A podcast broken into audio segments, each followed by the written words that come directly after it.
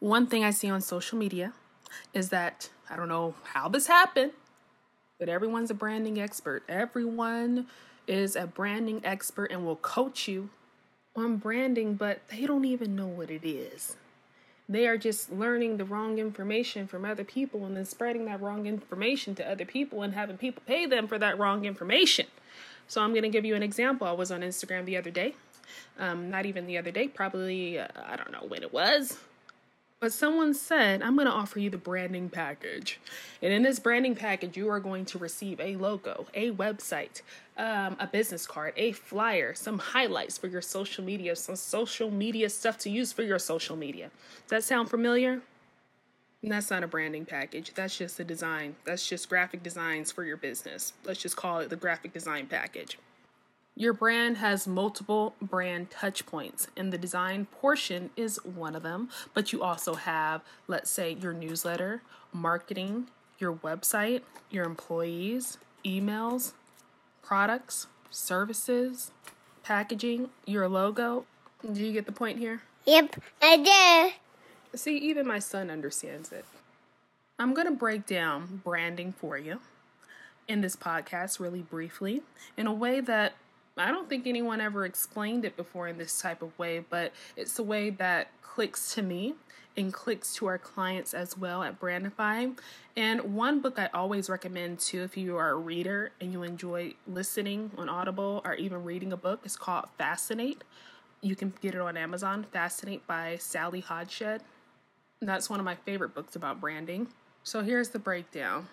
Number one, when it comes to a starter business, usually mom and pop, small business, the number one statement I hear from a first time business owner, or even a business owner who has tried multiple times, they don't really get to see what, what is going on, is they base their brand around them, their company, I should say, not their personal brand, but their company brand around them. What colors do they like?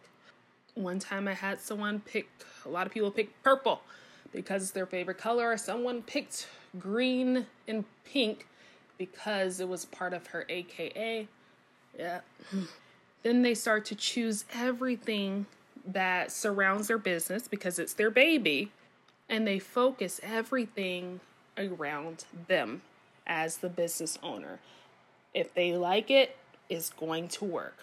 That's their mind frame. If they like it, it is going to work. But I want you to see this in a different light. To me, and to a lot of business owners, business is all about sales. Master the art of sales, and that will help you so much. So I want you as the business owner to think of yourself right now as a salesperson, right?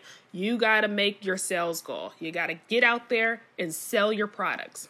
Now imagine you are going door to door in neighborhoods to sell this product and you go to a door, you knock on it, they answer, and while selling the product, you're talking about yourself. Let's say, for example, you are selling perfume, perfume. And while you're trying to sell them, you're saying, Oh, I love the smell of this perfume. It reminds me of my favorite flowers that I loved when I was a child. And when I was a child, this happened. And it, I remember seeing this flower and I smelt it. And this is the reason why I have this perfume. It just reminds me so much of this flower. And I feel that since I love this flower and I love this smell, that you will too.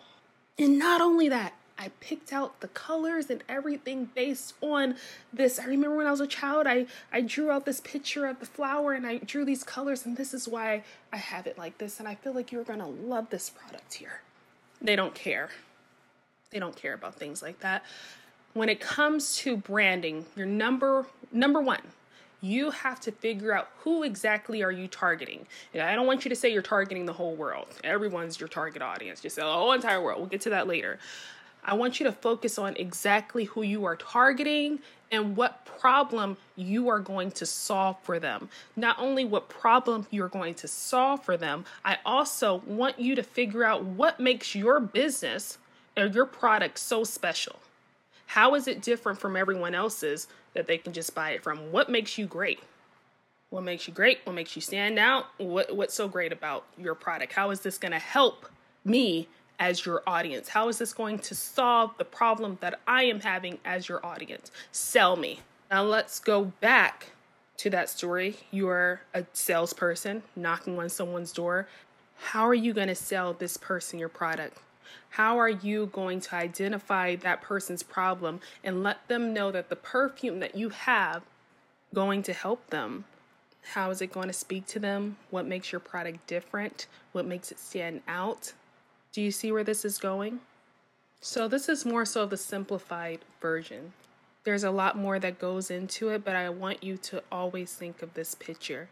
When it comes to every aspect of your brand, this is why it's so important to first, before anything, before designing your logo, before your website, before picking out your colors, before anything for your brand, you have to figure out your brand's purpose. You have to figure out your target audience. You have to figure out what type of problem you're going to solve, what makes you different, and what makes you unique. And it's okay to be really, really different, even if you're like, what in the world? Because I want you to think of this. Remember in high school, and maybe I was that person, but that weird person in high school that everyone remembers. It's important to be remembered as a brand. People remembering you, like, yeah, that person stands out. Even though they weren't popular, we still remember them. And as far as your target audience, a lot of people say, "Well, I have all sorts of clients. I don't want to I want to serve everybody. I don't want to limit it down." Okay, but when it comes to creating ads, Facebook ads, um, Google, Instagram ads, you, if you're a small business owner, you probably don't have an extremely large budget to target everybody. That's going to be a waste of money. Find your niche and figure out who exactly is going to be using your product or service the most. Really narrow it down.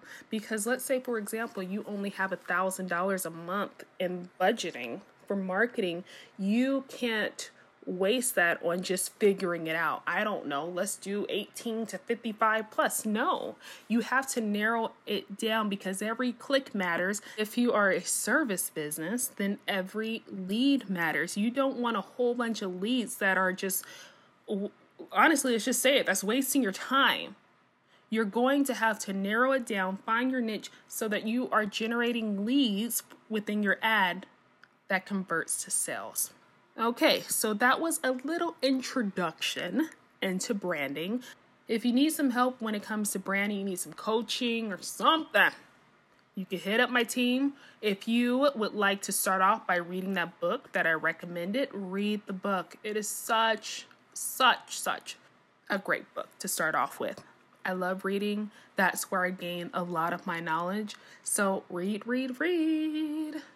And I just started um, this Twitter thing. So if you're not following me on Twitter already, make sure to follow me on Twitter. It is Mrs. MRS Nicole, N I C O L E, Marti. I couldn't fit Martinez. M A R T I, Mrs. Nicole Marti. Follow me on Instagram, Mrs. Nicole Martinez.